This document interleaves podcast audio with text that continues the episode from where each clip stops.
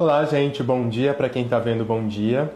Boa tarde para quem vai ver. Boa tarde. Boa noceira, Catuxa. E para quem vai ver agora ou à noite. Vamos só esperar a galera entrar. Vamos esperar o Alex entrar também para a gente começar. Hoje a gente vai fazer mais um episódio do Três de Copas, que é o nosso bar virtual online é, pandêmico e que um dia não será pandêmico se tudo der certo.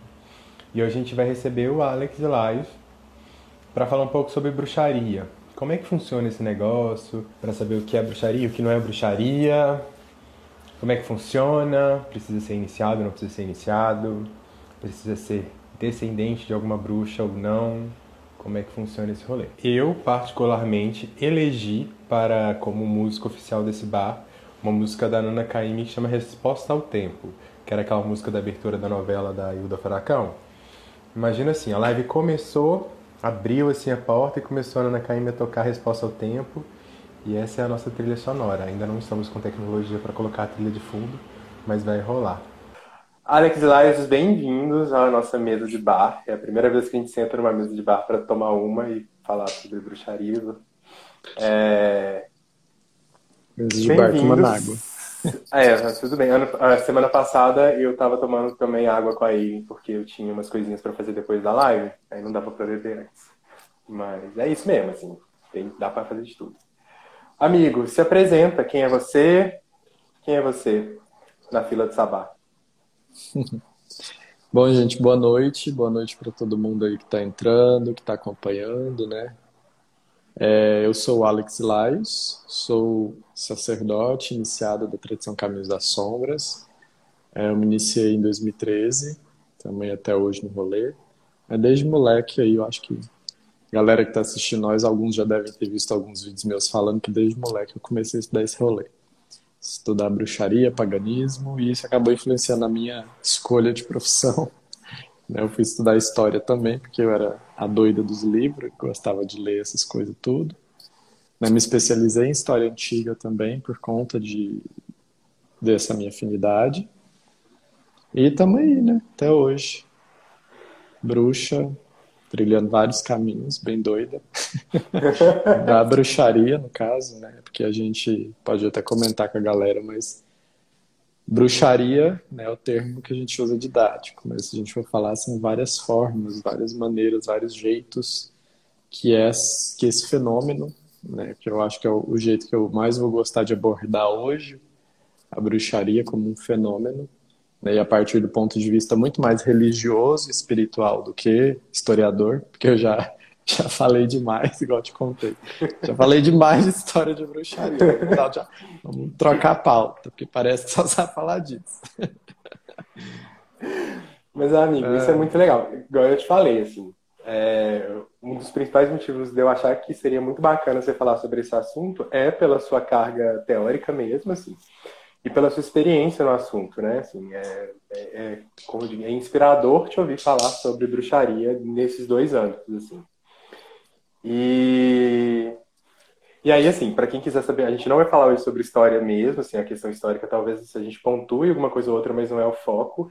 Quem quiser, o que, que tem? tem uma, um, é uma live inteira do Alex falando sobre história da bruxaria lá na Tradição Caminhos das, no canal da Tradição Caminhos das Sombras no YouTube, então vocês correm lá. Tem um outro também, eu não, não sei dar a referência também, mas ele é um pouco mais extenso, aquele que você fez para a universidade lá.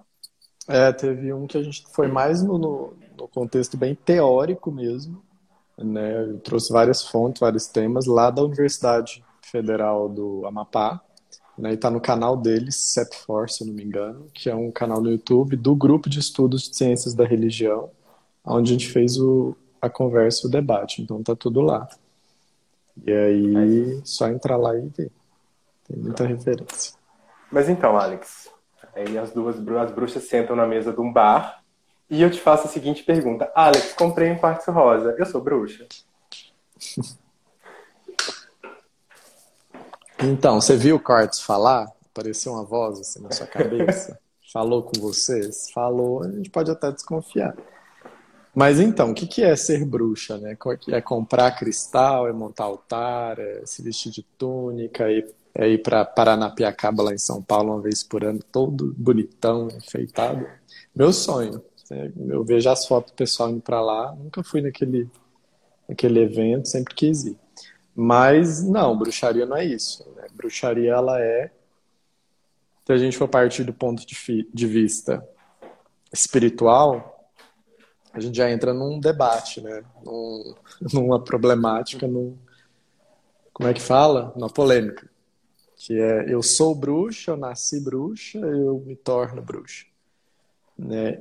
E eu gosto muito de uma afirmação que fala: a bruxa nasce e a feiticeira se faz.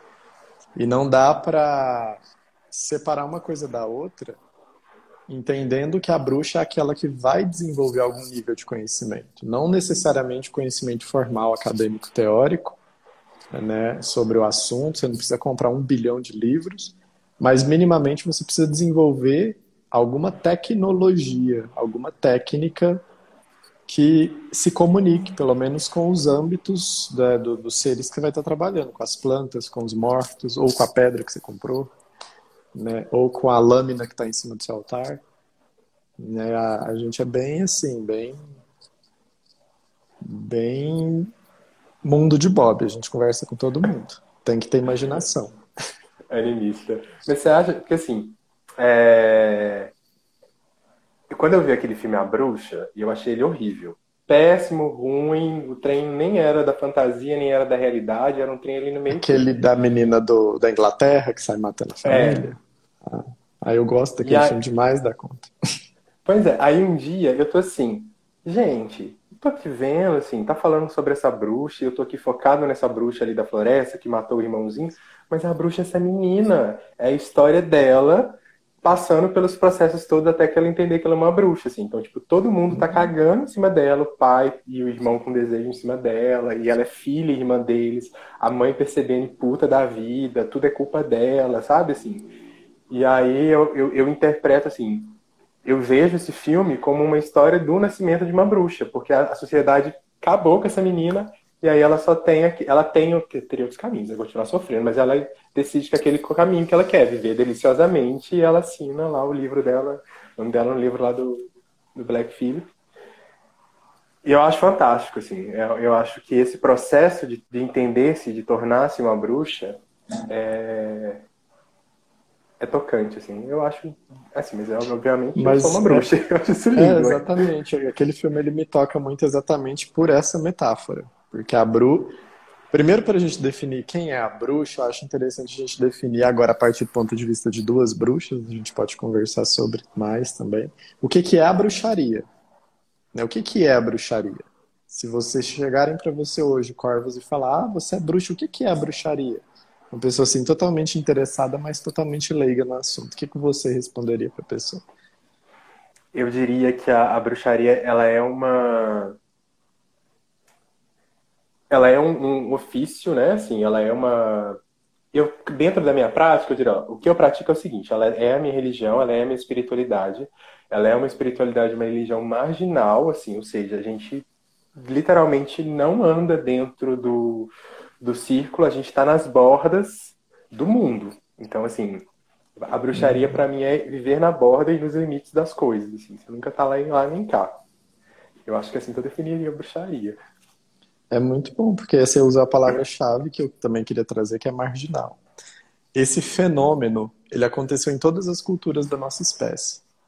Todas as culturas da nossa espécie. Todas as culturas, se for pesquisar as histórias folclóricas, você sempre vai encontrar um homem ou uma mulher que vivia à margem da sociedade, que era excomungado, que era maltratado, que não fazia parte, que não se encaixava, mas que ele tinha algum tipo de conhecimento que a galera não conseguia, tipo, porque uma coisa é você ser marginal, é estar à margem, outra coisa é você literalmente estar desvinculado de tudo, assim, um eremita na, nas montanhas e não tem contato com a sociedade.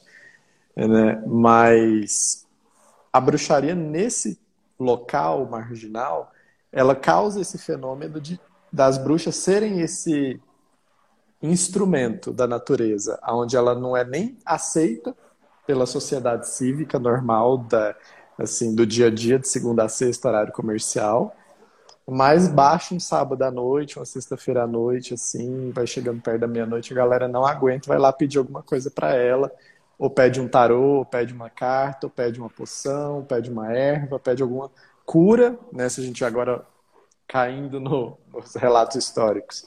Na Idade Média, início da Idade Moderna, ali no finalzinho da Idade Média, início da Idade Moderna, que a galera relatava da bruxaria na igreja, eram essas mulheres que a galera recorria para conseguir algum tipo de medicamento, porque vamos lembrar que medicina é uma coisa do, do meio da Idade Moderna, né, que vai se, se proliferar e, e se tornar essa algo mais parecido com o que a gente tem hoje. Tem uma figura na sociedade que eu posso ir se eu ficar doente. Né? Isso não existia na Idade Média.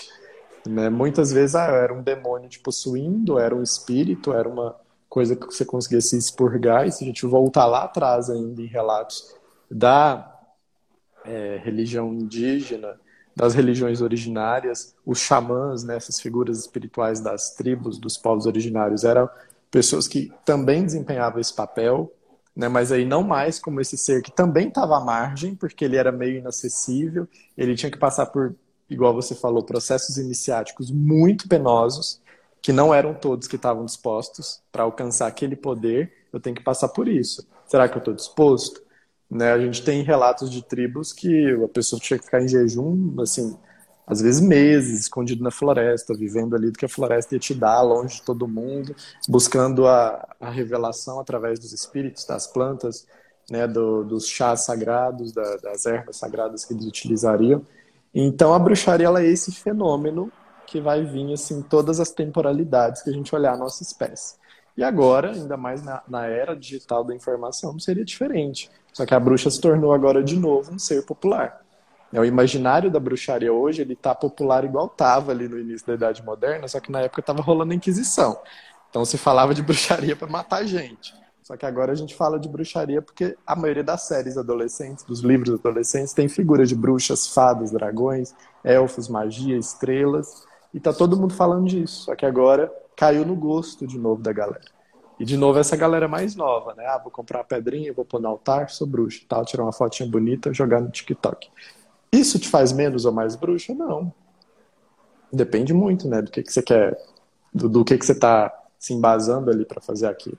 Eu concordo que tem que ter sim, eu sou da, do time que não é do time das conservadoras tradicionalistas, querem viver nas sombras, escondidas e vamos expurgar as novinhas que tem que é, é, rir da cara delas porque elas estão é, é, passando vergonha na, nas redes sociais. Eu acho que tem um meio termo no, no meio disso tudo. É importante a gente reconhecer da onde veio, especialmente a bruxaria moderna, seja as vertentes tradicionais ou as vertentes ecléticas, né? que tratam desse cenário onde é o, o, o reavivamento da bruxaria no, hoje, né? A gente vai voltar lá, falar do Gardner, falar da Wicca, falar do Cochrane, né? Do, daquela galera que estava falando de Wicca, bruxaria, ali no meio da década de 50 e 60, lá na Inglaterra e depois nos Estados Unidos. Então, assim, essa galera tem muita gente que ainda é dessa época, gosta do ponto de vista de ficar mais na sua, que a bruxaria não é para as massas e tal. Eu também não acho que a bruxaria seja para as massas. Mas eu acho que algumas abordagens da bruxaria podem sim ser acessadas, independente se você faz uma iniciação formal num grupo ou não. Né? Eu acho que a bruxaria pode sim ser esse caminho de inspiração para muita gente. Então tem no meio do, do termo aí. Então, se a gente entender a bruxaria como esse fenômeno, é uma coisa que você nasce, né? Tem um chamado, tem uma coisa visceral ali que você não sabe dar nome, mas para você conseguir pegar toda essa chama primordial, divina que tem dentro de você e conseguir expressar, você precisa de um treinamento. Então você vai ter que buscar conhecimento e nas histórias folclóricas a, a menininha acha uma bruxa na floresta do nada, e aquela bruxa repassa para ela alguma coisa. Só que hoje essas bruxas algumas estão na internet né? Outras estão fazendo vídeo, aí você fez uma live agora semana passada com a Eileen, né? Contando muita coisa e como que ela começou esses vídeos na internet, especialmente aqui no Brasil. Né? Antes dela eu não me lembro de ninguém falando de bruxaria abertamente assim. Então, eu acho que é por aí. É entender o que, que é essa afirmação, sou uma bruxa, e entender que é como se fosse um pedaço de ferro bruto que você vai lapidar, lapidar até se tornar um atame na mão da deusa. Essa é uma das metáforas mais legais que, eu, que a Neilian já me contou. E eu gosto de ver isso também, né? A gente é tipo um metal bruto que a deusa pega lá e lapida em alguma ferramenta que ela tá precisando.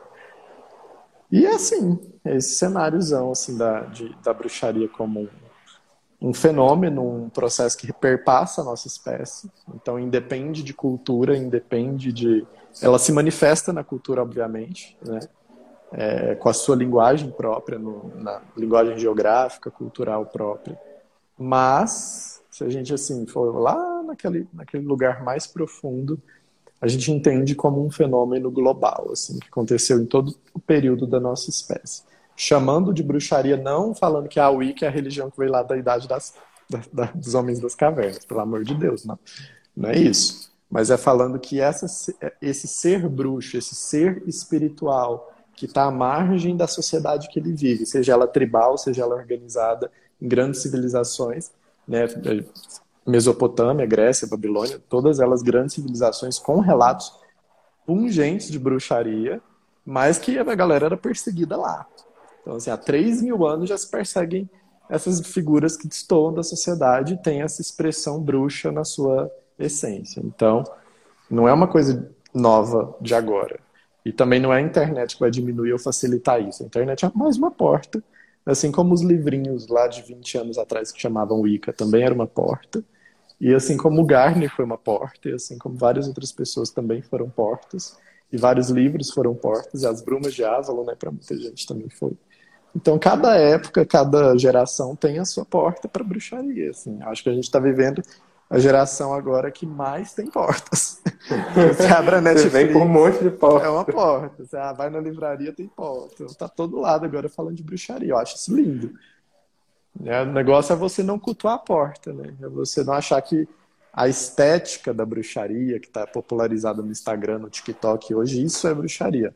Isso pode ser assim a parte bonitinha que está ali sendo mostrada, mas tem todo um universo por trás. E aí é aquela escolha: será que eu quero passar por esse teste, por essas coisas todas para de fato poder me considerar uma bruxa? Que eu posso dizer que eu sou bruxa, mas o universo me, me reconhece sim os espíritos me reconhecem assim, as plantas e as pedras, que também são bruxas, me reconhecem assim, aí já é outro rolê. Aí a gente já está indo assim para um outro campo um pouco mais profundo né, do que as redes é, sociais. Vocês estão começando, já dizia Dona Jura, né? Brinquedo não, tá? Vocês estão entrando nessa. nessa... E, e é muito, muito legal, assim, eu não eu não, não tinha uma, uma, mãe, uma bisavó, uma tataravó que botou um grimório no meu, no meu joelho. E eu tenho absoluta certeza que, inclusive, pessoas que hoje em dia batem né, nessa coisa de, de da descendência também não tiveram, sabe? Assim. Então, eu comecei a me interessar pela bruxaria com as revistas do Wicca e com desenhos animados, assim. Então, lá, com muito novinho, assim, 14, 15, 6 anos, com as revistinhas HQ, aquelas Witch, Dali eu fui, bom, eu passei um bom tempo sem praticar muito, assim, né? Meio ao léu até voltar, até encontrar a TCS. Mas assim, eu entrei por essa porta, sabe? Assim, em algum momento eu decidi trocar de porta porque eu vi que aquilo dali já não me servia mais. Eu queria um pouco mais e fui para outros caminhos, né? Eu até falei isso com você. Eu, eu, eu era muito Pink Wiccazinha, eu nasci uma linda Pink Wicca e agora eu tô descobrindo que tá nascendo as penas pretas. As penas rosa estão caindo e as pretas estão aparecendo. Então. A troca de pena chega para todas. Chega, meninas, ela chega. E... Ah, eu era aquela adolescente gótica que gostava de causar, falar que era especial e ir pra internet debochar da galera que seguia o Wicca, porque eu queria ser aquela bruxa que fazia sacrifícios animais. Meu sonho era fazer sacrifício animal, né, naquela época, ambientalista ainda por cima. Mas eu queria fazer o ritual lá, não por causa do sacrifício, bicho morto, não. Tinha aquela estética, né, da bruxa mexendo com ossos, com coisas ali que causariam medo, que causariam. Isso sempre me chamou. Então, assim, quando eu descobri a bruxaria tradicional, quando eu era novinha ainda, eu falei, olha, então eu acho que eu só gosto disso aqui. E aí eu fiquei muito tempo nessa de me identificar com aquela pegada, né? Ossos, cabeça de, de crânio de animal no altar, aquela coisa toda. E hoje eu tô calma. Né? A gente vai chegando à idade, vai chegando perto dos 30, e a gente vai ficando mais calma. Mas assim, eu, por exemplo, sou wicano, sou um sacerdote wicano. Mas a Wicca, num geral, ela não é a minha linguagem principal, né, falando da Wicca como ela é popularizada hoje, seja a tradicional ou a eclética moderna. Nenhuma das duas bate assim o tum-tum no meu coração, a não ser a TCS. Né? Então, a TCS ela é, um do, é a minha casa, né, onde tá é, minha família, assim, né? é tipo assim, você teve uma mãe, você teve uma família que pratica aquela religião, você tá ali, mas você também quer conhecer outras coisas. Né? E que bom que a nossa tradição deixa a gente brincar assim, porque eu acho que eu não aguentaria ser essas pessoas que seguem uma única coisa, verdade, a luz, o caminho nos libertará. Não nasci com essa pegada. Eu acho que eu vim lá daquela época helenística que o povo saía fazendo uma iniciação por semana em templo egípcio, romano, grego, mesopotâmico, africano, e estava tudo lindo. Mas eu acho que uma das funções, não só da bruxaria, mas nós neopagãos, é resgatar essa coisa das espiritualidades antigas que conversavam, entende? Assim, é, então, eu posso ter um culto a uma divindade, eu posso ir no terreiro, eu posso ser da Wicca, sabe assim? Eu não preciso ser só da Wicca. Então, eu que é essa coisa que o cristianismo deixou muito bem é, catalogado, né? Assim, até dentro dele, ou você é católico apostólico romano, ou você é kardecista, ou você vai na igreja de tal. Então, assim, antigamente não era bem assim. Pensar que uh, Lug e Hermes, que são deuses que, quando você bate o olho, você não consegue fazer rapidamente uma, uma conexão, né? Assim, só por um deus do sol e um deus da comunicação. Como é que eles conversavam? Mas os povos antigos conseguiram fazer essa, essa ligação. Então, como é que isso acontecia, sabe? Assim, é... Não só fizeram essa ligação, como construíram templos para essas ligações feitas. é... Eu adoro quando os deuses procriam, então... tipo Hermes e Anubis. Aí nasce Hermanubis, que é um bebezinho dos dois. Nossa, é muito doido, né? Porque, assim, eu acho o sincretismo uma coisa linda. Né? Muita gente de fora, muitas bruxas lá de fora, Estados Unidos Europa, que olham para o Brasil, veem a gente assim como um país super bruxão, porque tem um banda, tem um candomblé, tem um monte de coisa aqui, tem as tradições originárias. Né? E, e eles veem tudo isso como fenômenos de bruxaria. A gente que não vê. a gente que acha que isso não, a bruxaria original, pura, ela é aquela coisa que vem da Europa, ela é aquela coisa, né? Tem que ter um iniciador que a, que a linhagem chega lá na Europa para ser bruxa de verdade. Não é bem assim, gente. Né? Uma das civilizações mais antigas do planeta Terra, que, é, são as civilizações africanas, especialmente ali, vamos falar, das que vieram para o nosso país, né? a civilização Yorubá, Fon, Banto, todos eles têm narrativas de homens e mulheres bruxos né? E, e, inclusive divindades bruxas, né? Divindades que entram nisso que nós chamamos de bruxaria, né? É, e nas culturas orientais a gente também tem divindades que foram marginalizadas, seres humanos que enfrentaram os deuses e alcançaram poderes divinos. Né? Se a gente for para as civilizações é, indígenas para os povos indígenas europeus, tem um monte de relato assim também de pessoas descendendo diretamente dessas divindades, né? Então, assim, tá tudo aí. Né? Basta a gente quebrar um pouquinho essa nossa narrativa que foi construída por escolhas políticas da galera que trouxe a bruxaria para o Brasil e que mudou essas escolhas ao longo do caminho, se a gente olhar com cuidado. A narrativa brasileira sobre bruxaria, né? que é, acabou pegando um pouco desse traço meio puritano, né, com perdão do trocadilho, né, lembrando que os puritanos era a galera que matava bruxa em Salem a, a, a torta e a direito, foram eles que fizeram aquele massacre lá, que por isso Salem ficou famosa, né, por conta das bruxas. Foram os puritanos lá que fugiram da Inglaterra porque estavam sendo perseguidos religiosamente e foram para lá perseguir a galera também. Então é a isso, assim, tem... tem muita coisa, né? Essas figuras que não, que assim, né, que não, você fala dessas escolhas políticas, mas a gente tem mesmo, assim, no nosso, não, eu não vou dizer folclore, porque não é uma criatura folclórica, nossa própria história, essas figuras que foram é, chamadas de bruxas, né, aqui em Belo Horizonte tem, a gente tem a Papuda, que amaldiçoou o Palácio da Liberdade, assim, anos todos eles morreram lá dentro por causa da maldição de uma senhorinha que perdeu a sua casa, né, do antigo Corral del Rei. Então, assim, e ela não é a feiticeira Papuda, a senhora papuda, a demônio papuda. A gente tem até o demônio aqui, que é o demônio da Lagoinha. Mas ela é a bruxa papuda. Então ela carrega esse epíteto, assim. Ela é uma bruxa mesmo, assim. Que estava aqui e que não aceitou ir embora. E aí ela amaldiçoou a galera. Nossa, eu então, acho assim, linda essa parte, assim, porque tem muitas, muitos homens e mulheres no Brasil que foram mortos, inclusive, pela Inquisição. Né? A Inquisição portuguesa ela foi um pouco diferente da espanhola, que é a mais famosa, e da anglicana, que vai ser aquela que vai fazer os massacres né, nos Estados Unidos e no Canadá. Mas houve Inquisição no Brasil, houve caça às bruxas no Brasil. Né? Viúvas que eram extremamente cheias das posses, especialmente tem uma em São Paulo, que era Viúva Oliveira, inclusive tem o mesmo sobrenome que eu.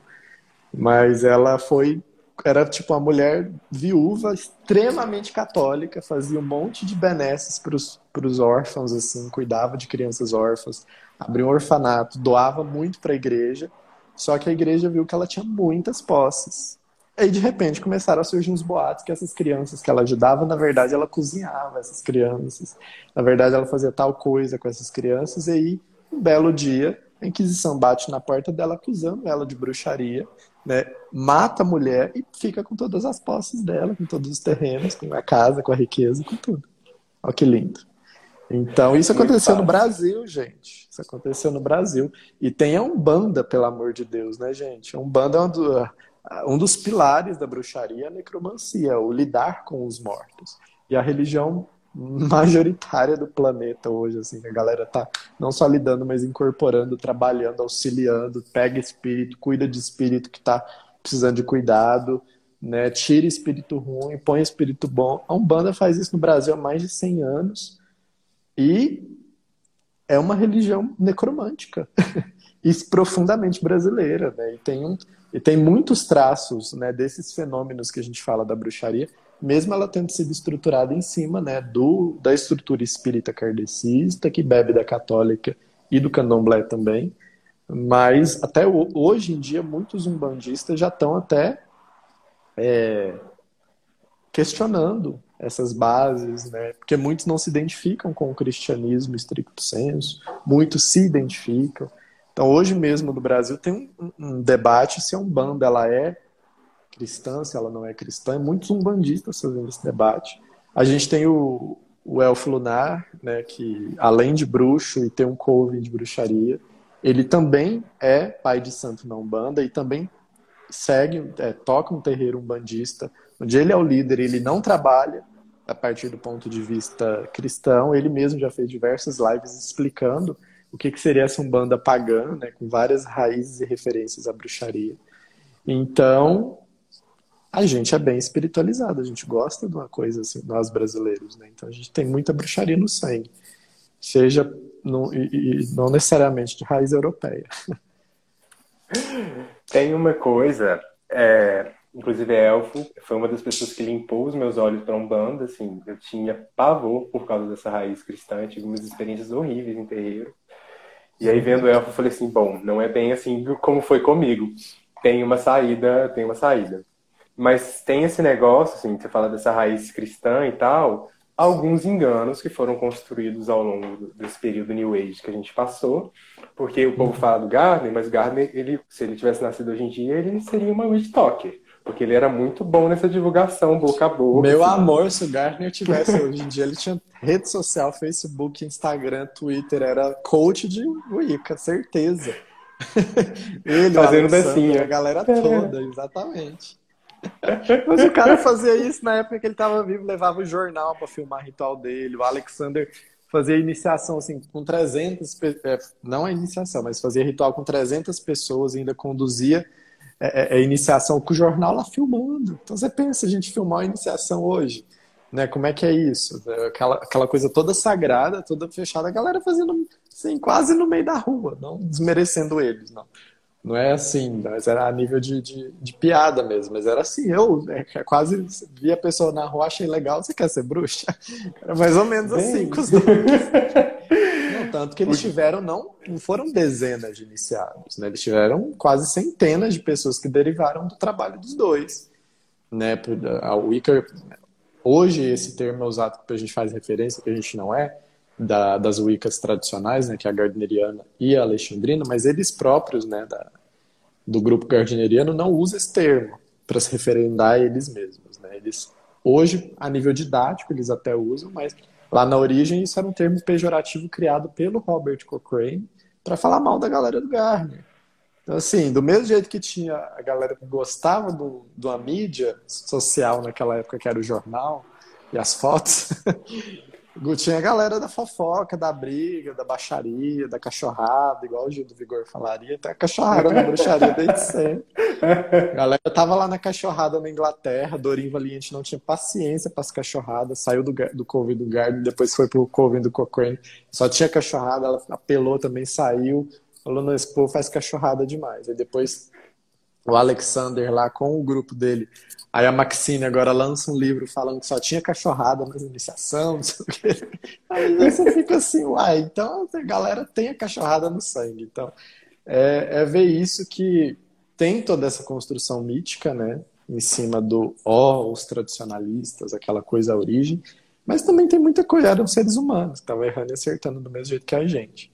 Eu acho eu acho que hoje em dia, em questão de ética, de comportamento, nós demos uma melhorada.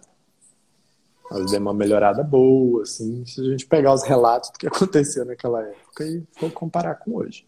Por isso que é muito importante a galera buscar informação, porque assim, a nível de rolar abuso sexual, coisa do tipo, né? Então, pelo amor de Deus, né, gente? Tem que se se, se informar. Sim.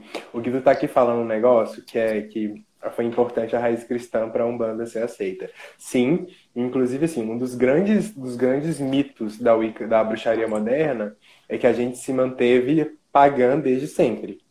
Sabe que não existe bruxa cristã, que as, as bruxas nunca se misturaram com o cristianismo e assim, hoje em dia essa falácia está meio caindo por terra. Não, isso não é verdade.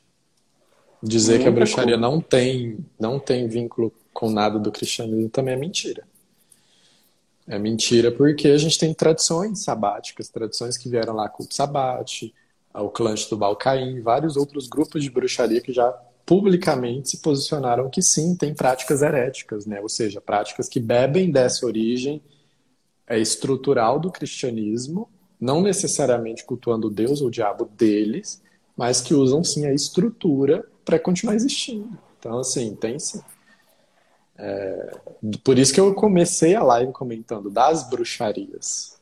Né, das, das bruxarias. A gente tem que tirar o sapatinho, pôr o pezinho no chão e entender que nosso caminho não é superior ao de ninguém, não é supremo e nossa verdade não é a única. Né? Tem que desconfiar muito dessa galera que prega uma verdade única, que debocha de outros caminhos, que debocha de outras práticas, porque sempre existiu. Ainda mais se você se usar da alcunha pagã. Aí que você tem que se policiar mesmo. Porque tem algumas bruxas que não se identificam como pagãs e tá tudo lindo. Continua sendo bruxa. Né? Assim como tem pagãos que se identificam como pagãos, mas não se identificam como bruxos. São de outros caminhos, outras vertentes, outras práticas e tá tudo lindo. Mas se você pratica bruxaria e você também se identifica com o paganismo em algum nível, você precisa entender que não tem como você dizer que seu caminho é superior, maior ou melhor.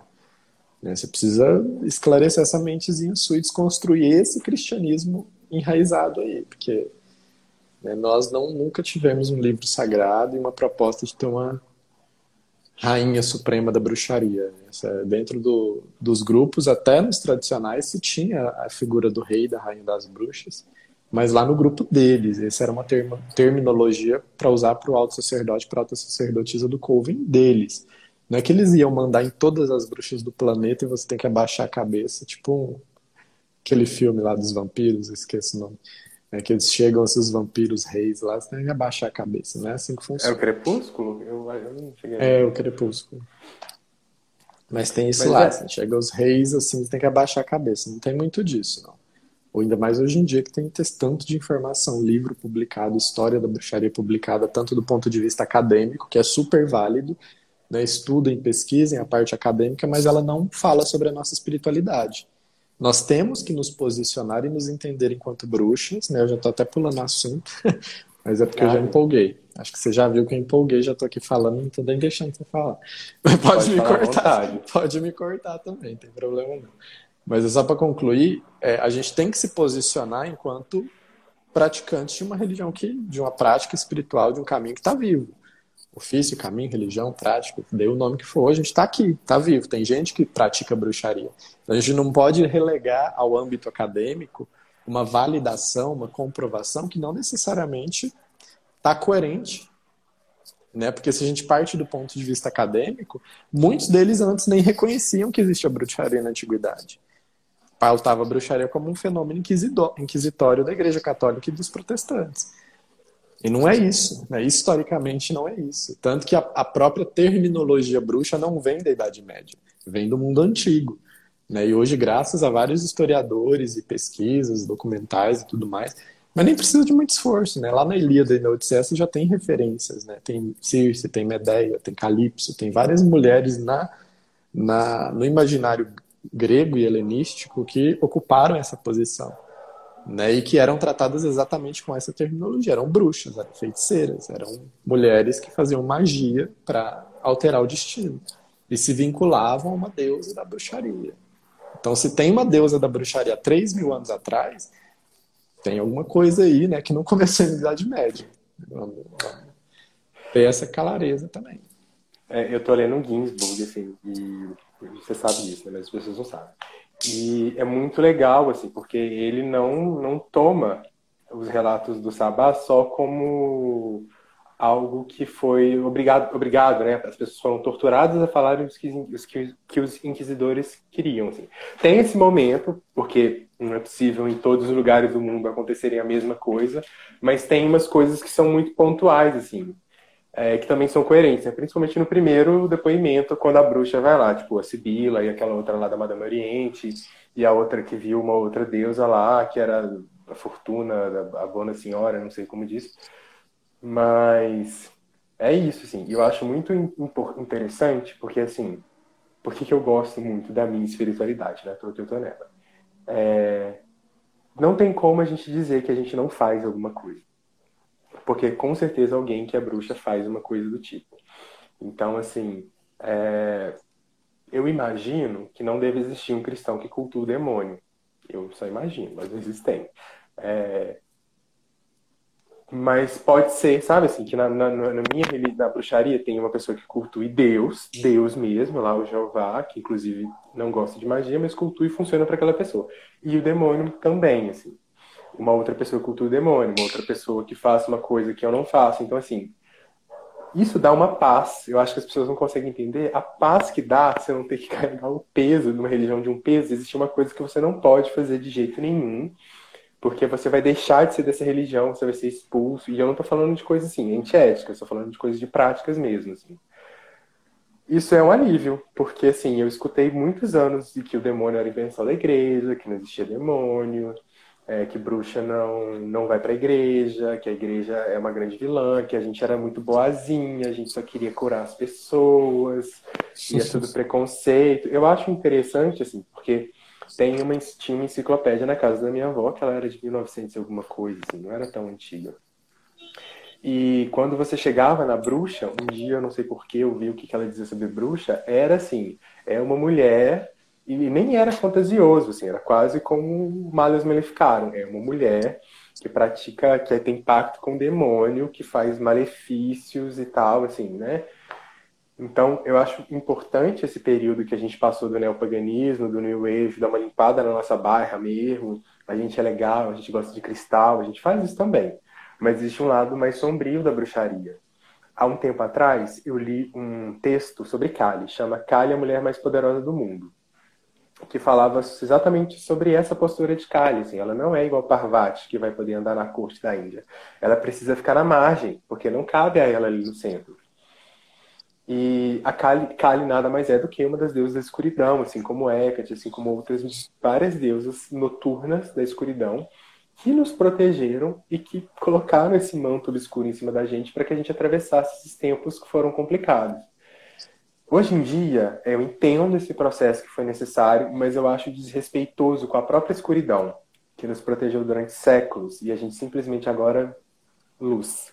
Obrigado, escuridão. Não preciso mais de você, sabe? Não é bem assim que funciona, né? É... Então eu acho que, assim, Se você falar um pouco sobre isso, essa é a minha opinião sobre bruxas precisam amar a escuridão também ter respeito por ela. Eu falei na semana passada na live com a Eileen que a gente menospreza a escuridão, né? A gente acha que a luz é maravilhosa, que a luz dissolve qualquer escuridão, mas, né? Não é bem assim, não. Tem muito mais escuridão no mundo do que luz. Você olha para o seu universo, você vê. Só vazio e escuridão, com os pontinhos ali de luz, que são as estrelinhas que a gente estava falando semana passada. Então a gente, a gente tem esse olhar cuidadoso, respeitoso e espiritual da escuridão, sabe? Sim, é... as bruxas também são chamadas de as crianças da noite, né? E, e a gente entender isso como não uma coisa negativa, pesada, ruim, mas, sinceramente, eu acho que a gente é até mais da escuridão do que da luz. Porque não tem como dizer o contrário. Porque nossos rituais são baseados num calendário que também é sazonal. Né? Tem grupos que seguem esse calendário sazonal, demarcado pelos movimentos da Terra em relação ao Sol. Mas a maioria dos nossos ritos são lunares. Né? Não é pegue seu atame e vá para uma encruzilhada ao meio-dia, com o carro passando para é pegue seus instrumentos, encontre uma encruzilhada afastada da sociedade à meia-noite para você fazer determinados procedimentos. Exatamente porque a bruxa está nesse limiar. Né? E ela sempre esteve nesse limiar entre um pezinho aqui, um pezinho no mundo dos mortos, um pezinho aqui, um pezinho no mundo das plantas, um pezinho aqui, um pezinho nas práticas ligadas à lua, ligada a, a divindades noturnas, né, a processos que eram feitos à noite, né, especialmente porque vamos lembrar, assim, na prática, elas eram perseguidas desde a Grécia antiga. Fazer magia na Grécia não era visto com bons olhos, né? Só que se fazia bastante. Mas tinham até leis que proibiam você de fazer, mas se fazia sim e bastante.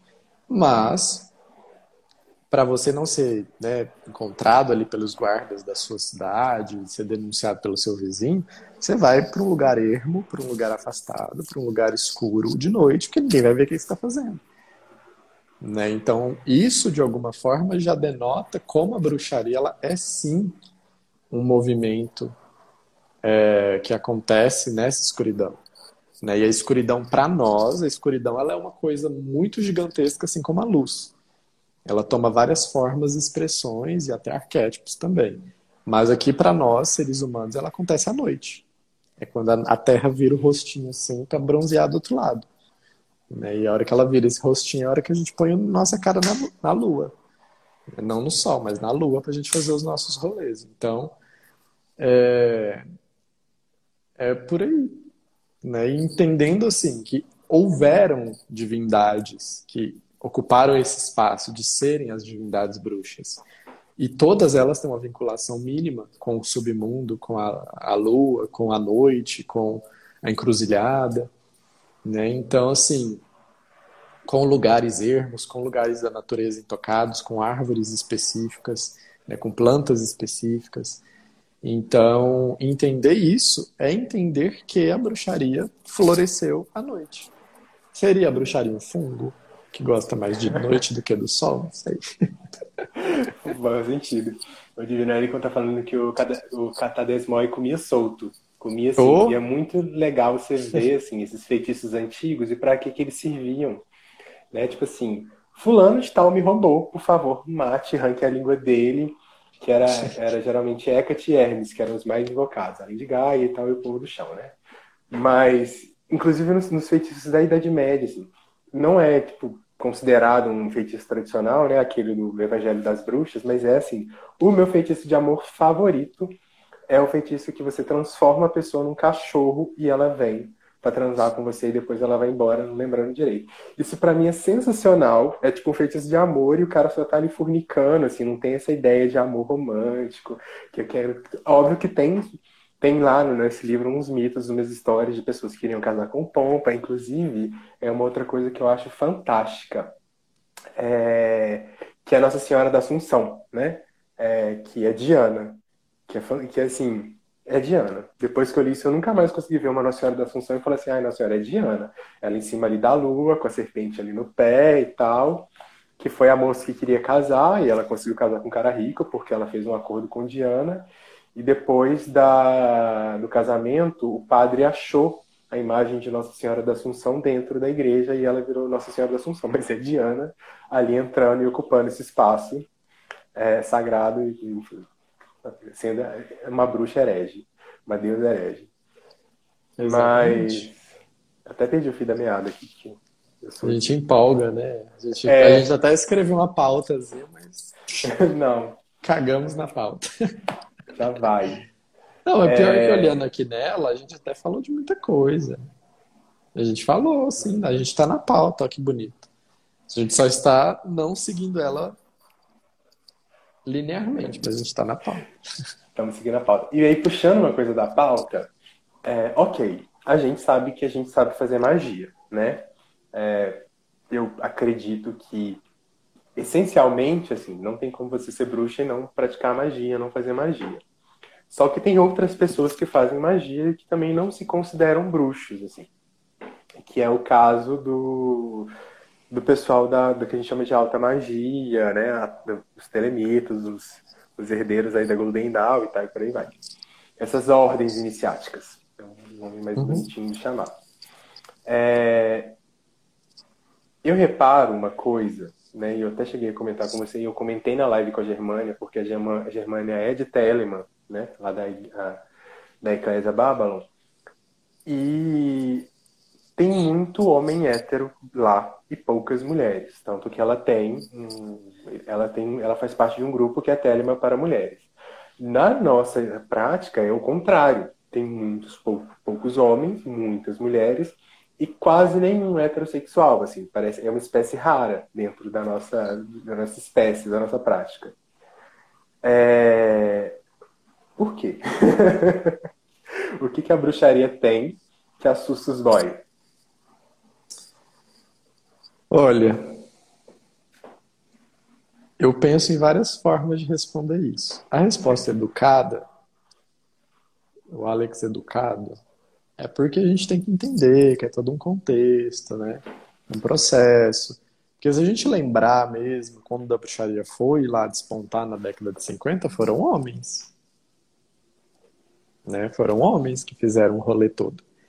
Ela só vai se tornar esse baluarte do movimento feminino e feminista quando ela chega nos Estados Unidos e se mescla com aquela efervescência da contracultura que estava acontecendo, né? Direitos humanos, meio ambiente, não vai ter bomba nuclear, vai ter paz, vai ter amor, queremos paz, não queremos guerra, vamos beijar na boca, né? Não vamos distribuir flores, não vamos distribuir armas, que era aquele movimento hippie que estava acontecendo. No meio disso, os direitos das mulheres despontando. Lembrando que há muito pouco tempo, naquela época, elas tinham conquistado o direito do voto, ainda tinham muito pouco espaço na sociedade político. E aí, de repente, chega uma religião onde tem uma deusa. Ó, oh, que interessante. Né? E aí houveram movimentos das mulheres, especialmente nos Estados Unidos, que vão popularizar o Wicca aí sim como uma religião com a grande deusa, né? com essa energia feminina acima de tudo e de todos, criando inclusive a masculina, mas é a energia dela que vem antes, e é nisso que eu acredito. Agora pensa um homem falar que ele acredita numa deusa antes de tudo e não num deus né, um, desconstruindo toda uma base secular e milenar de uma tradição que diz que é um velhinho sentado numa cadeira, né, meio caquético, que não dá conta de fazer tudo, então põe o povo para fazer para ele. Porque ele já está cansado e teve que descansar até depois que trabalhou demais. Então tem até um dia para marcar o descanso dele. É, é muito conflitante né, na cabeça das pessoas, mas são narrativas, são construções. E a resposta mal educada, porque eu não posso deixar de dar ela, é porque a galera não consegue aceitar mulheres no poder, não consegue aceitar mulheres empoderadas. Eu sinto isso na veia, vendo relatos de homens, né? Eu tenho um trânsito, eu gosto de estudar em vários grupos, eu gosto de estudar magia, né? Porque eu acho que muita gente confunde tudo isso, né? Confunde técnica, sistema mágico com ser bruxo, com ser magista, e não é bem assim. Outra hora a gente pode falar disso, mas assim, a bruxaria é um sistema profundamente matrifocal. Muitos grupos, inclusive, são matriarcais. Qual que é a diferença de um para o outro? Matrifocal é que as figuras femininas têm um destaque, têm um, um despontamento, tanto do ponto de vista espiritual quanto do ponto de vista organizacional. Matriarcal, elas já assumiram posições de liderança políticas e sociais ali dentro e são elas que tocam o barco. Inclusive tendo uma hierarquia superior a figuras masculinas. Então, tem grupos que trabalham das duas formas. Né? O nosso grupo na TCS, por exemplo, nós somos um grupo matriarcal. A alta sacerdotisa é mais importante e ponto. Você ainda se vira ali se não tiver o, a figura do, do alto sacerdote, que ela vai ter que escolher. É ela que escolhe, seguindo a própria narrativa tradicional. Mas você não tem nada se não tiver uma alta sacerdotisa. Ela é o altar. A mulher é o altar na bruxaria. Ela é o ponto de poder. Ela é aquele o início, assim, o, o, Big Bang, sabe aquele pontinho que tinha, que expandiu e vira tudo? A Deus é isso. Então, quando a gente fala que nós cremos que a deusa veio antes de tudo, ela é, esse, ela é isso que existia antes mesmo do Big Bang. Ela é o caos. Se a gente pegar a narrativa grega, tinha o caos, aí o caos tomou consciência de si, abriu um buraco no caos e caiu Gaia de lá. Ela foi a primeira a tomar consciência. A narrativa é essa. Não foi Nix, não foi Erebus, não foi Tártaro, não foi Eros, foi Gaia. E a partir de Gaia vem todo o restante da galera. Então, esse planeta manifesto do caos, que ela era entendida como a Terra que sustenta tudo, né? Então, hoje a gente já, já entende que é esse planeta que a gente vive, que é Gaia. Então, esse planeta toma consciência de si, sai do caos, e todo o resto, todas as outras potências da criação vêm depois. Então, ainda assim, vem a deusa primeiro. E é nisso que eu acredito. Né? E aí é uma questão de posicionamento e crença. Porque eu acredito também que tem muito homem hétero que tem dificuldade com isso. Assim como também tem um, muito homem gay que tem dificuldade com isso. Se a gente pegar a narrativa da Wicca, a gente encontra algumas historinhas aí que não são muito woman friendly, não. não são muito tem, amigáveis tem. com as figuras femininas, não. Né? Dentro da bruxaria, inclusive. Né? Fica a dica que é a história do Alexander. Então, e a do Gardner também. Inclusive, se a galera for ler alguns livros dele, né, especialmente as ordens, que eram o que ele escreveu, a figura de uma mulher novinha destacada. Onde a alta sacerdotisa tem que ser uma mulher novinha, né, porque ela teria assim mais poder e tudo mais do que uma mulher de mais idade. E a gente sabe até biologicamente hoje pela ciência que isso é mentira. Elas ficam é, mais fortes, quanto mais velhas a gente que enfraquece. A gente é mais forte perto dos 20, 30 aninhos, depois é só ladeira abaixo. Isso é hormonal, é fisiológico do, do, da composição desse corpo aqui que se designou geneticamente masculino. Porque tem XY. Então esse corpo funciona assim. E o corpo que é XX, não a, a, queda energética dele é muito depois do que a do, do corpo XY. Então, assim, por uma questão estrutural e biológica, a gente sabe também que não é verdade. Então, de onde ele tira essa ideia de que uma novinha que tem que estar no local? Aí a gente vai garimpar a história da bruxaria lá na época e ver que é quando ele começa a ter conflito com a Dorin, né, que já é uma mulher mais velha, que não tinha interesse sexual nele. Né, o grande rito naquela época era feito, sim, o ato sexual entre sacerdote e sacerdotisa, né, coisa que vai ser mudada depois. Então, é um movimento de se questionar. Né? E a Wicca, quando ela surge, ela não surge com mulheres no poder, não. A gente tem que ter clareza disso. Não surge. Vai ficar assim quando chega nos Estados Unidos. E se popularizar de fato. E aí tem algumas figuras né, dentro de, disso que hoje se chama de espiritualidade da deusa, que até se desvinculou da Wicca. Né? Você tem várias figuras que começaram ali flertando com esse movimento da bruxaria nos Estados Unidos, na década de 50, 60, 70 em diante, mas que vão se desvincular da Wicca. Né? Tem Starhawk, tem a Suzane Budapeste, tem uma galera que aí coloca a deusa de fato nesse local primal, é, e a Suzane Budapeste, por exemplo, não coloca nem Deus, para ela, quem colocar Deus no ritual dela é amaldiçoado. Não sei se ela mudou isso, porque ela já andou até consagrando uma galera aí que era homem nos processos dela, né? É que é homem. Então, não sei. Mas isso é coisa que ela falou, tá registrado, documentado. então aqui a gente sai da história um pouquinho, mas ela não sai da gente, né? Então a gente acaba voltando para isso. Mas eu acho que é, resumindo, resumindo, resumindo, é isso. Assim, tem probleminha de ego, sim, de abaixar a cabeça para a mulher. Tem probleminha de ego, sim, de se submeter à mulher. Mas a, falando desse jeito, parece um local meio de arrogância, sabe? Tipo, ó, oh, nós fazemos isso e eles não são e eles são inferiores a nós porque eles não sabem abaixar a cabeça para a mulher. É, são só organismos diferentes, organismos religiosos, caminhos espirituais diferentes. Eu acho que tem aqui no Brasil, né, no nosso meio pagão, que ainda é muito novo, pode não se destacar tanto. Mas eu conheço muitos homens héteros, não necessariamente nos nossos grupos mais conhecidos, mas que praticam sim bruxaria, praticam sim a Wicca, mas lá fora é muito comum. Não tem tanto essa coisa assim, a bruxaria é um caminho mais de gay do que de hétero. Porque lá nos Estados Unidos, né, na Europa, é, é bem misturado isso, especialmente nos Estados Unidos, assim. E a galera hétero, assim, começou novinha lá nesse rolê da década de 70, teve filho, teve neto na bruxaria. Então hoje, se vier um bruxinho dos Estados Unidos falando que ganhou um grimório da vovó, a gente vai ter que acreditar, porque tem gente, sim, que teve vovó e vovô que virou bruxo Wicca lá na década de 60. Entendeu? A gente aqui, os nossos, talvez, vão poder, né? A Alien tem filho, a Nelian tem filho. Né? Eles ganharam livrozinhos e tal. Né? Mas a gente ainda está novinho nesse caminho. Nosso, nosso grupo, nosso é, o meio pagão aqui brasileiro ainda é mais novinho do que o dos outros lugares. Então isso vai ser com o tempo também. E a gente tem que lembrar que é um caminho de liberdade. É um lugar de aceitação, de acolhimento também. Né, para pessoas que são marginalizadas e que encontram nessa religião que já é marginal um refúgio. Né? Agora, pensa um menino gay que é, é reprimido pela família, expulso de casa, ou então é maltratado na sociedade, ele encontra uma ferramenta que, além de empoderar ele, dizer que ele é divino e que tem deuses que estão ali por ele, ele tem ferramentas que ele pode usar para fazer o cabelinho do coleguinha cair, se fizer mal para ele. Então, assim, né, usando a metáfora bobinha, mas é muito isso. São religiões que acolhem pessoas que estão é, na margem também. Então, por isso é, que é bem delicado, tem... né, no final, a gente cair nesse local de que, ó, nós temos um, é, um padrão que tem que ser X, não pode ser Y, ah, é porque eles não conseguem abaixar a cabeça, porque é hétero, gay, não.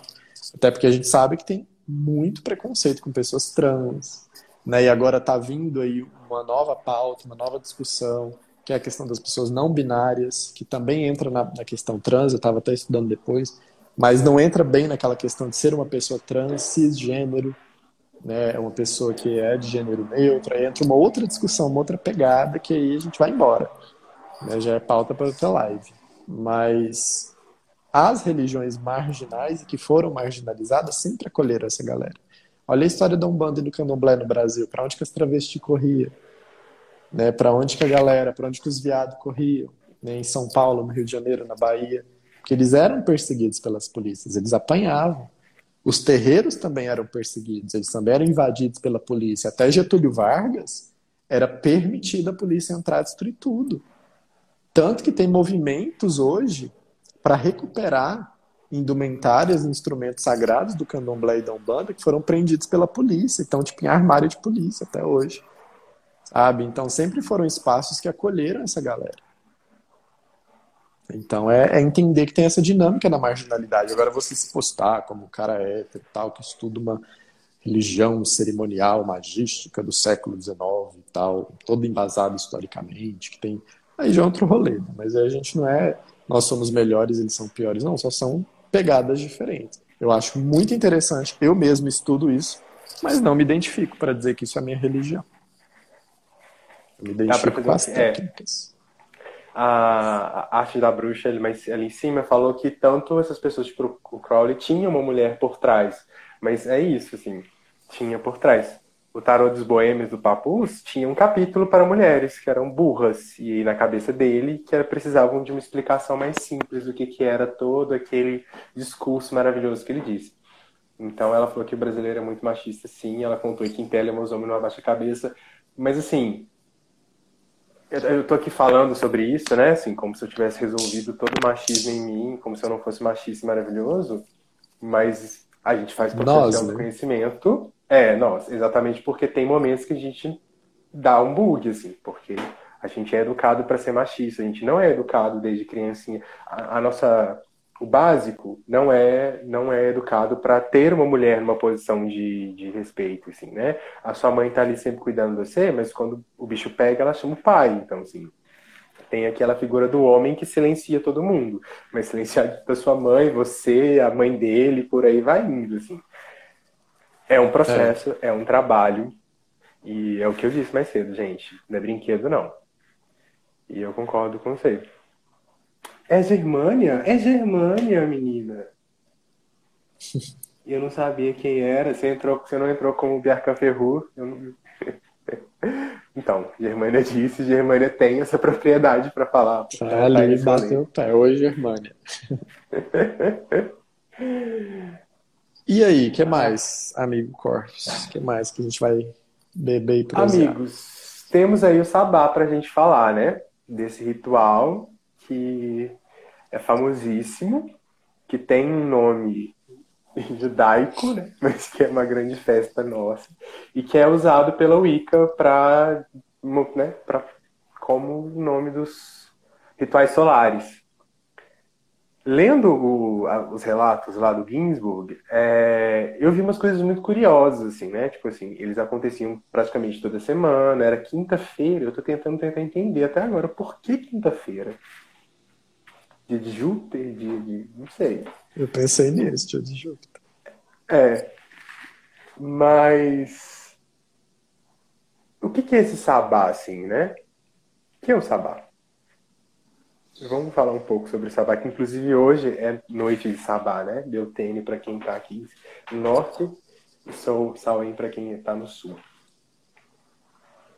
Então, é, Depende.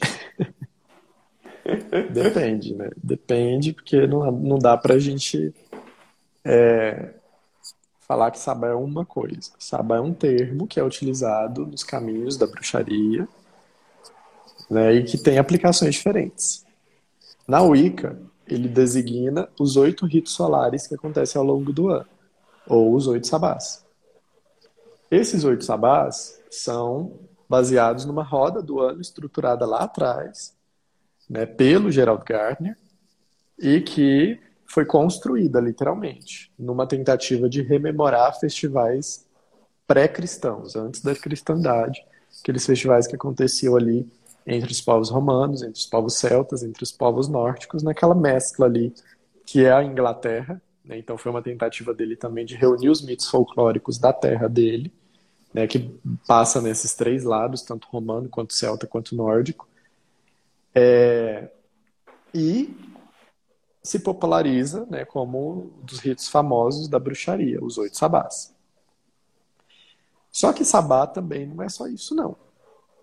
Sabá, ele na origem, o termo aparece sendo utilizado pela primeira vez para acusar alguém de bruxaria no século XII, quando está rolando as primeiras cruzadas que são as invasões né, dos povos cristãos na cidade de Jerusalém para lutar contra judeus e contra árabes, especialmente mouros islâmicos, né? que ali era a terra prometida. Então, tanto o judaísmo, quanto o islamismo, quanto o cristianismo, as religiões abraâmicas reclamam direito sobre aquele local. Né? Minha solução era mais prática: joga uma bomba, destrói tudo, que ninguém precisa brigar mais. Mas eles estão lá brigando até hoje. Quem quer ficar com a terra prometida? Vai lá os cristãos brigar por causa dela, vai lá os judeus brigar por causa dela, vai lá os islâmicos né, brigar por causa dela. E a primeira acusação de heresia, de bruxaria, né, de uma coisa ruim associada a esse termo, vem da Igreja Católica contra os judeus, especialmente ali na Ibéria né, onde hoje é Espanha, Portugal e França. Então esse termo começa a ficar popularizado para falar mal na Itália também, né, Ibéria, assim, pegando um pedacinho da Península Itálica.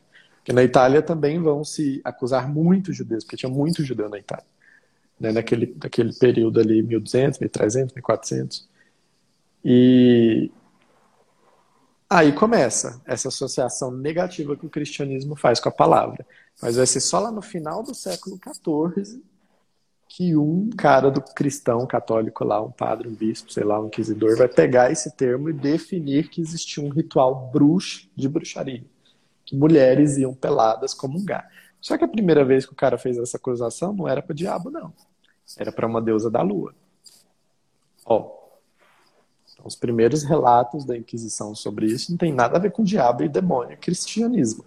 Tem a ver com pessoas peladas dançando no meio do mato para uma deusa da lua que depois vai ser chamada de Diana, e esse mesmo cara que faz esse mesmo relato, chamando esse mesmo agrupamento de, de, de práticas ritualísticas de Sabá, e, chamando, e dizendo que é Diana mesmo, essa deusa da lua, só que na verdade ele vai também dizer que Diana é um demônio.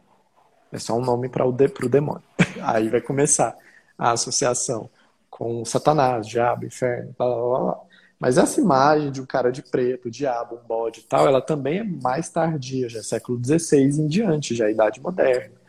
Lá nos primórdios das acusações não tinha diabo no meio, não. Só para a gente ver como isso também foi construído, né? Para a gente ver como que isso também foi é, reforçado ao longo dos séculos, a ideia de que o sabá, primeiro, é um rito pagão, né, a gente usar o termo histórico, é um rito pagão que continuava acontecendo, mesclado ali nas sociedades cristãs medievais, que não tinha uma, mesmo que a igreja tentasse, não tinha todo esse controle cultural que a gente imagina que a igreja mandava em tudo na Idade Média. Não, mentira. Muito pelo contrário, ela tentava. Né? Vai se mandar muito mais na Idade Moderna, com os estados absolutistas, quando o rei e a igreja falam, hum, somos amigas agora, best friends forever, sou representante de Deus, vocês também são, partiu conquistar tudo. A Inquisição, a Segunda Cruzada, né, a caça às bruxas. É nesse período que vai ter muito mais controle da igreja, por conta das reformas também que vão ter acontecido, a reforma protestante, que vai brigar, um grupo de padres que vai ir contra a igreja católica. Então é todo um cenário onde a igreja precisa reafirmar o poder dela. Lá na Idade Média não era assim, não. Tinha muita permanência de cultos pagãos. Muita, muita mesmo. Tanto que muitos nem eram perseguidos. Foram mesclados para festas de santos. Muitas divindades que não foram literalmente demonizadas foram transformadas em santo na Igreja Católica, né? não só Nossa Senhora da Assunção. A gente tem Santa Brígida, a gente tem Santa Maria Madalena, a gente tem Santa Cari, Santa Cali, a gente tem várias santas e santos que aparecem no meio do rolê que vão ser, na verdade, divindades pagãs que estão repaginadas. Né? E é muito interessante, porque só pegando um parênteses, Santa Brígida, que na verdade é Brígida, que é cristianizada, vira uma santa católica, depois que chega nos Estados Unidos, vira uma divindade voodoo, do, da religião do voodoo. Então, assim, que é a Mama Brígida. Então, é, é, é muito interessante a gente ver essa permanência. E o Sabá não seria diferente. Foi esse nome do festival judaico que foi demonizado pela igreja, tratado como coisa herética, coisa do demônio, e que ao longo do tempo foi sendo usado por paulatinamente nas afirmações dos inquisidores católicos e protestantes, né, para investigar que local é esse. E aquele filme que saiu agora na Netflix, né, a... como é que é o nome? Silenciadas em português silenciadas. Eu odiei, achei péssimo, enfadonho pra caralho. Mas tá lá, Eu achei relato. que em algum momento elas iam ser bruxas mesmo, né? Tipo assim, aquela avó no início. Ai, contei o final, desculpa. Não pode falar, mas é porque assim, cara, É. cansa. é Quem aquela narrativa. gente, é isso, é. Mas sabe por que, que ele é chato? Porque é uma reprodução literal das fontes históricas. É aquilo. É gente sendo torturada, espancada para dizer coisas ali no meio do delírio, da dor, do, do espancamento e da tortura, sobre uma coisa que quem acreditava era o inquisidor, não a pessoa que estava sendo acusada. Entendeu? Então, assim, no meio da tortura, é, a pessoa vai dizer qualquer coisa, né? E o próprio Ginsburg começa a desconstruir um pouco isso e tentar buscar relatos que vão sair um pouco desse âmbito da tortura. E mais pro, e tentar ir mais para o âmbito investigativo. Tanto que o Ginsburg ele praticamente desconsidera praticamente qualquer relato da, dali retirado na tortura como real assim, informação. Ele fala, ah, isso existe, mas tratar aquilo como um fenômeno bruxaria, que ele pauta que existiu sim, como um resquício pagão ali na Península Itálica, é, e foi a tese de doutorado dele, ele continuou pesquisando isso até hoje, é, ele vai se pautar nos relatos que não foram retirados sob tortura. Então, assim, como tortura, você fala qualquer coisa. Olha a ditadura militar do Brasil. Né? E a ex-presidente do Brasil falou que ela não falaria, porque se ela falasse sobre tortura, qualquer informação política, ela estaria matando pessoas, outras pessoas. Ela preferia deixar só dela na reta. Então, assim, a gente tem, ó, tanto que é bonito estudar história, já virei professor de novo, tá vendo? Tem, puxa a cordinha, porque aí você faz um, um paralelo. Né? Lá no, século XVI, a pessoa era torturada, falava qualquer coisa. Você teve um movimento totalitário e ditatorial no nosso país, e a gente tem um relato oral, né? história oral, viva ali, a pessoa está falando, você está ouvindo. Do porquê que ela teve aquela postura de não relatar, não delatar os amigos, porque eles iam morrer. Ela preferia que só ela morresse. Então era, era mais ou menos do jeito. Né? Só que, e aí para nós, né? agora vamos voltar para o espiritual. Para nós, o que, que é o sabá? Ele é esse ponto de encontro. Sejam os, os festivais da roda do ano, ou seja, esse local, num além mundo, num local é, que não é aqui, onde as bruxas vão se encontrar. Então, o sabá é essa reunião, essa celebração onde as bruxas vão através do famoso voo das bruxas, né? E quando relatam elas em cima das vassouras, também é uma construção moderna que vinculava a vassoura à bruxa, mas é porque acreditava-se que elas passavam ungüentos ali no, na madeira. Isso também é relato de Inquisição, então não sabe se, se de fato acontecia ou não. Que elas passavam ungüentos ali na madeira de ervas específicas e colocavam na, assim, na, entre a vagina, porque a pele ali poderia absorver melhor. Tanto que quem já trabalhou com guento sabe que alguns você passa no pulso, né? Você não ingere. Você passa no pulso, você passa assim, glândulas específicas e nas mulheres, um dos locais mais sensíveis e que absorve mais rápido para elas é na região genital. Então existiu o relato de que elas passavam esses ungüentos em madeiras e colocavam ali, entre as pernas, para projetar mais fácil. Então o sabá seria um local no plano astral onde elas iriam por projeção por viagens astrais, por viagens espirituais.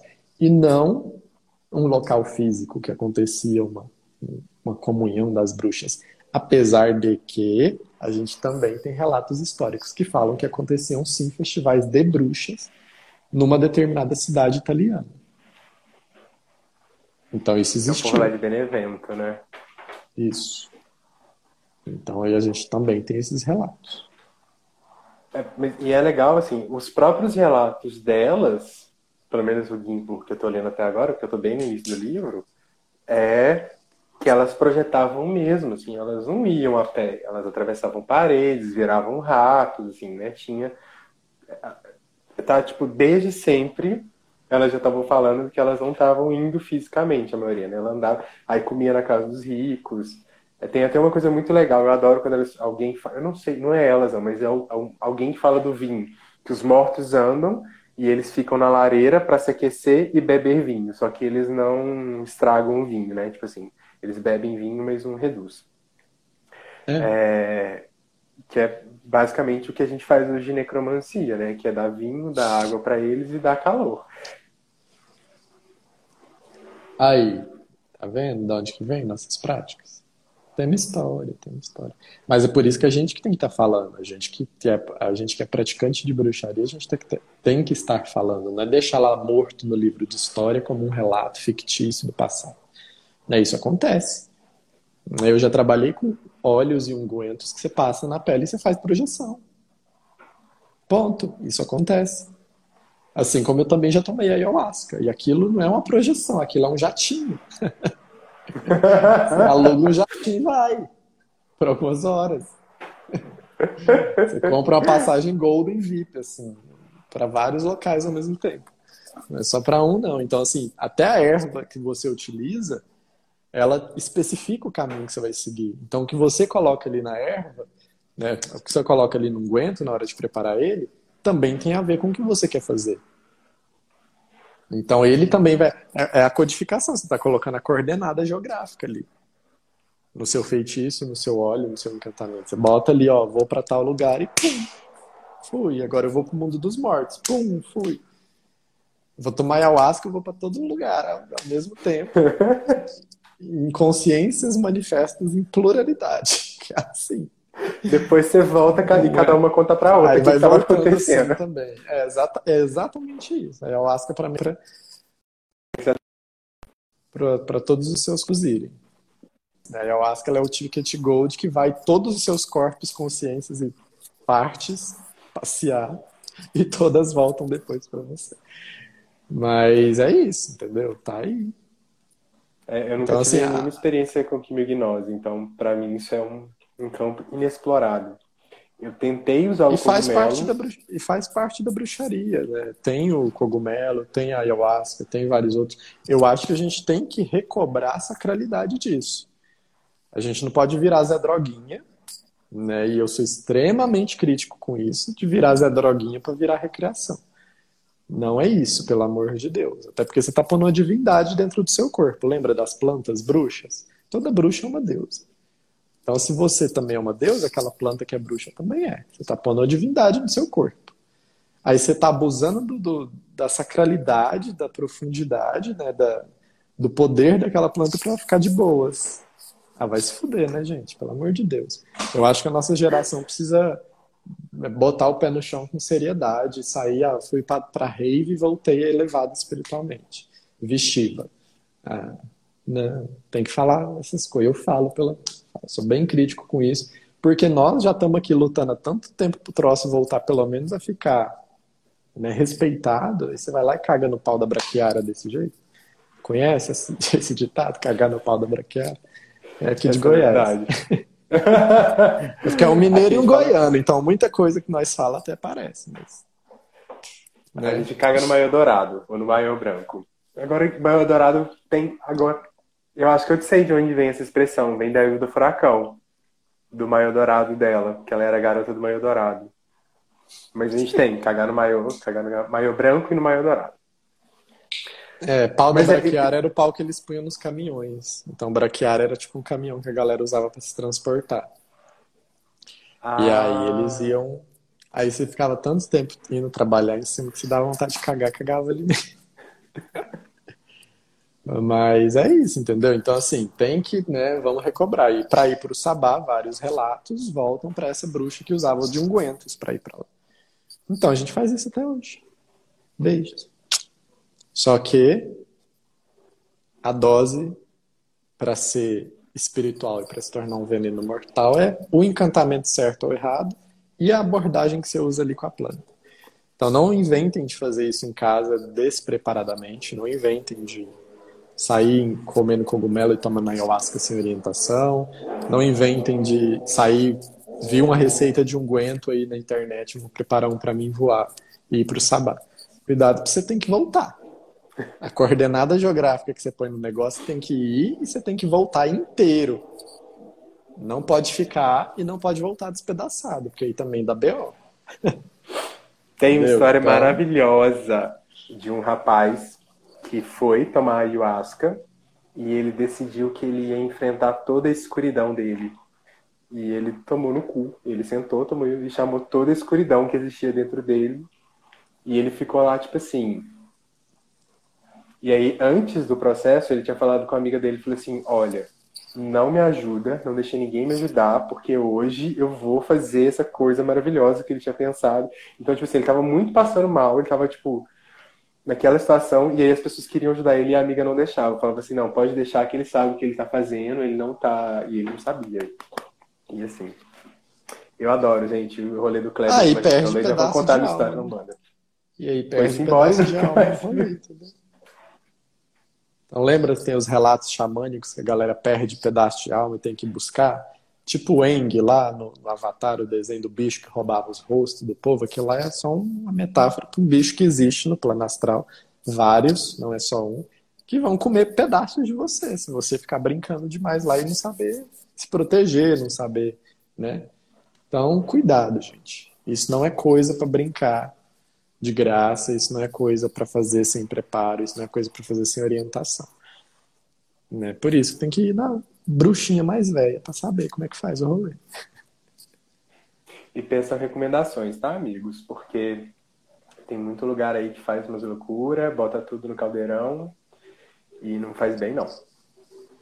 É, como eu já vi relato de gente que ia tomar ayahuasca cheirado, cheirando pó no meio do processo, né? E, e fumo baseado para dar aquela relaxada também. Não, isso não é espiritualidade, isso é crime, no meu ponto de vista. Tanto com as crenças né, da planta sagrada, quanto com permitir um ser humano fazer isso com outro. É um tipo de abuso espiritual, abuso religioso. E como a galera não sabe, como que a galera quer o, o, o de boísmo, né, que é o rolê do, do, de ser Zé Droguinha, vai, vai na onda, achando que é oba-oba.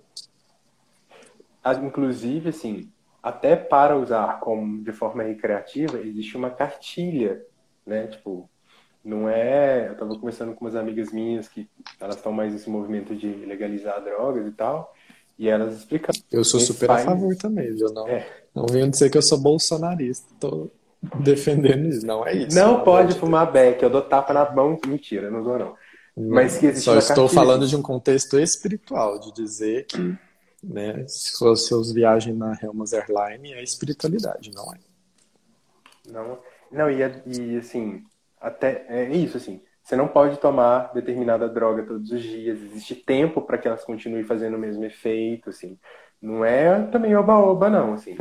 Da mesma forma que dentro da espiritualidade a gente tem uma galera que faz uma coisa que não devia, que é misturar algumas medicinas que não deviam estar ali misturadas.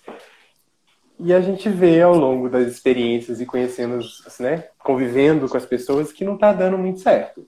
Né? Alguma coisa ali vai estar tá meio dando, sabe aquele sinal? Não está funcionando. Uhum. É, dá esses belzão de gente que usa como forma recreativa e Pois é, Saudade. bruxaria é isso, né? A gente tá aí até hoje. Existindo, resistindo e indo pro sabá também. Indo pro sabá. Inclusive, feliz sabá para todo mundo hoje que está aí acompanhando a gente, para você, amigo. A gente vai ter nossa feliz celebraçãozinha, sabá. né? Daqui a pouco. Mas. Vamos voar é... e vamos nos encontrar. Vamos. E é isto que mais que nós fala? Amigo, eu acho que é isso. Acho que a gente já está aqui há uma hora e meia quase. Prusiano. E essa live vai ficar enorme se a gente continuar. Acho que é isso, amigo. Você quer falar mais alguma coisa? Não, acho que era isso mesmo. Pode falar. Eu vou, vou falar pra galera me seguir, que eu vou começar a fazer uns rolês tipo do Corpus também, pra eu chamar a gente da bruxaria, pra a gente começar a conversar e produzir conteúdo. Porque eu prometo as coisas, mas eu falei que eu não vou prometer mais, eu só vou começar a fazer. Porque se eu fico prometendo demais, eu me sinto culpado quando eu não dou conta, porque minha rotina é doida. Então, eu sabendo que tem uma rotina doida, não prometo, mas eu indico o que vai acontecer. Quando e como, aprendo a ler runas, tarô, né, a gente descobre, mas vai acontecer lá no meu Instagram também. e é isso. É isso. Alex, muito obrigado. Espero que as pessoas tenham tido um pouco do, da minha rotina, que é te ouvir escutando, falar sobre bruxaria e se inspirar com isso, que é o que acontece comigo no caso. Ambos Obrigado, se inspiram. Amigo. Ambos se inspiram, porque eu só empolgo a falar quando eu tô curtindo o papo. Quando é gente chata, eu não empolgo. Adoro. É aquela pessoa que você faz, aham, uhum, beleza. Uhum. É isso aí mesmo. Isso aí. É isso mesmo. Então é isso, amigo. Obrigado pelo convite, né? Obrigado por me chamar para falar. Eu gosto de falar, acho que vocês já perceberam. E Não, a gente gosta de falar. É isso, né? Vamos aí continuar falando, né? Abaixa as fogueiras da Inquisição. Deixem as bruxas falar. Hashtag deixa a bruxa falar. Já vou, vou pôr, esse nome vai ser o nome da minha, do meu qual, se é três de qual, é hashtag deixa a bruxa falar. Deixa a bruxa falar. eu contei pra você por, por que, que era três de copas? Não, eu imagino não. que você tirou no tarô, me dá um nome, saiu três de copas. Foi não? Eu sempre, quando eu, quando eu entrei, no início do, quando eu comecei a fazer o CMT, né, eu me veio esse start, assim, tipo, foi em um dos módulos 1 que eu fiz da vida, que eu falei assim, velho, se um dia eu tiver um bar, vai chamar Três de Copas. Olha que maravilhoso, é um nome de bar. Fala que não é. É um dois. Ou seria três de copas, ou se eu pegasse um dos bares do centro, que é meio submundo, ele ia chamar Quitônia, mas com K, assim. Quitônia. Porque, como Adoro. eu escutei hoje, que todo estabelecimento com K é, é intoxicação alimentar na sé. E é esse tipo de bar. Quando eu ficar rica, eu quero sair financiando e virando sócia desses empreendimentos de bruxas. Quero assim. Todas as capitais do Brasil têm um rolezinho de bruxa para fazer. E que sócio que você vai ter o três de copos aqui no Baixo Centro, com cerveja barata. Ai, nossa, nem baratos. fala, amigo. Eu tô. A gente tá aqui lindas, né? No, no bar nosso, no, que vai acontecer no Sabá e também e tal, mas eu tô numa, num desejo de beber cerveja no boteco. Não é bar, não é bistrô, não é pub. Eu quero ir no boteco. Aqui no, no boteco do interior ainda, aquele botecão assim, do litrão. Você não sai sem beber pelo menos um litrão por pessoa. Nossa, você que prepara sede. quando você vier para cá, que a gente vai fazer um final de semana da Baixa Gastronomia do, de Belo Horizonte. A ah, eu vai amo. Tudo, na verdade. A gente vai no Bar do Fernando, não tem mais, não tem mais o meu submundo, que era o Bafão. Ele fechou, não deu conta. Agora os outros botecos, o Bar do Fernando, no Barra do Fernando, ele tem uma caipirinha que ela é sete reais. E é tipo um copão, assim. Amigo, e eu sou bom de copo. Eu tenho esse orgulho de dizer que eu não fico bêbado por qualquer coisa, chapadão, assim, não. Eu fico. Eu Amigo, fico. três caipirinha eu não dou mais conta. É o meu limite, assim. Papo. Não desce mais nada. É a única caipirinha que me derruba. É o do Bar do Fernando. Mas é muito barata. E tudo lá é meio barato, assim. Então, não, eu falo assim, parecendo que eu, que eu bebo demais, né? Mas nem é isso, é só vontade por conta da gente estar tá tudo né, sem poder fazer nada, mas sexta-feira à noite, nosso sextou maravilhoso aqui, mas quero beber. Nossa, Serena tá aí como prova que a gente sempre terminava o sabá e a gente ia trocar ideia no... ou a gente ia no bar do Leléu aqui do lado de casa, ou a gente ia pra garoleria. Saudades dessas comemorações. É, é isso, vai, gente. Vai, vai, então, vai rolar, a gente vai sobreviver todo mundo. Alex, novamente, de novo, muito obrigado. É, fique sempre à vontade, seja sempre bem-vindo. E é isso. Sempre que quiser voltar, volte. Estamos aqui. Beijo para todo mundo. Obrigado pela participação de todos, para quem está vendo agora, para quem vai assistir depois. E partiu. Vamos fazer mais. É isso. Gente, um beijo, muito obrigado. O Ministério da Saúde e o Corvos advertem: bebam com moderação, bebam com responsabilidade. Se forem dirigir, não bebam. Se beberem, não dirijam. E, se puderem, por favor, fiquem em casa. Não vão se expor as pessoas e a gente em situações, é, a essa situação, né, que não tá fácil para ninguém. Então, não vamos piorar ela, não. É isso, gente. Um beijo, fiquem bem. Feliz sábado. Beijão. Beijo, Mi. Tchau, tchau. Tchau, tchau.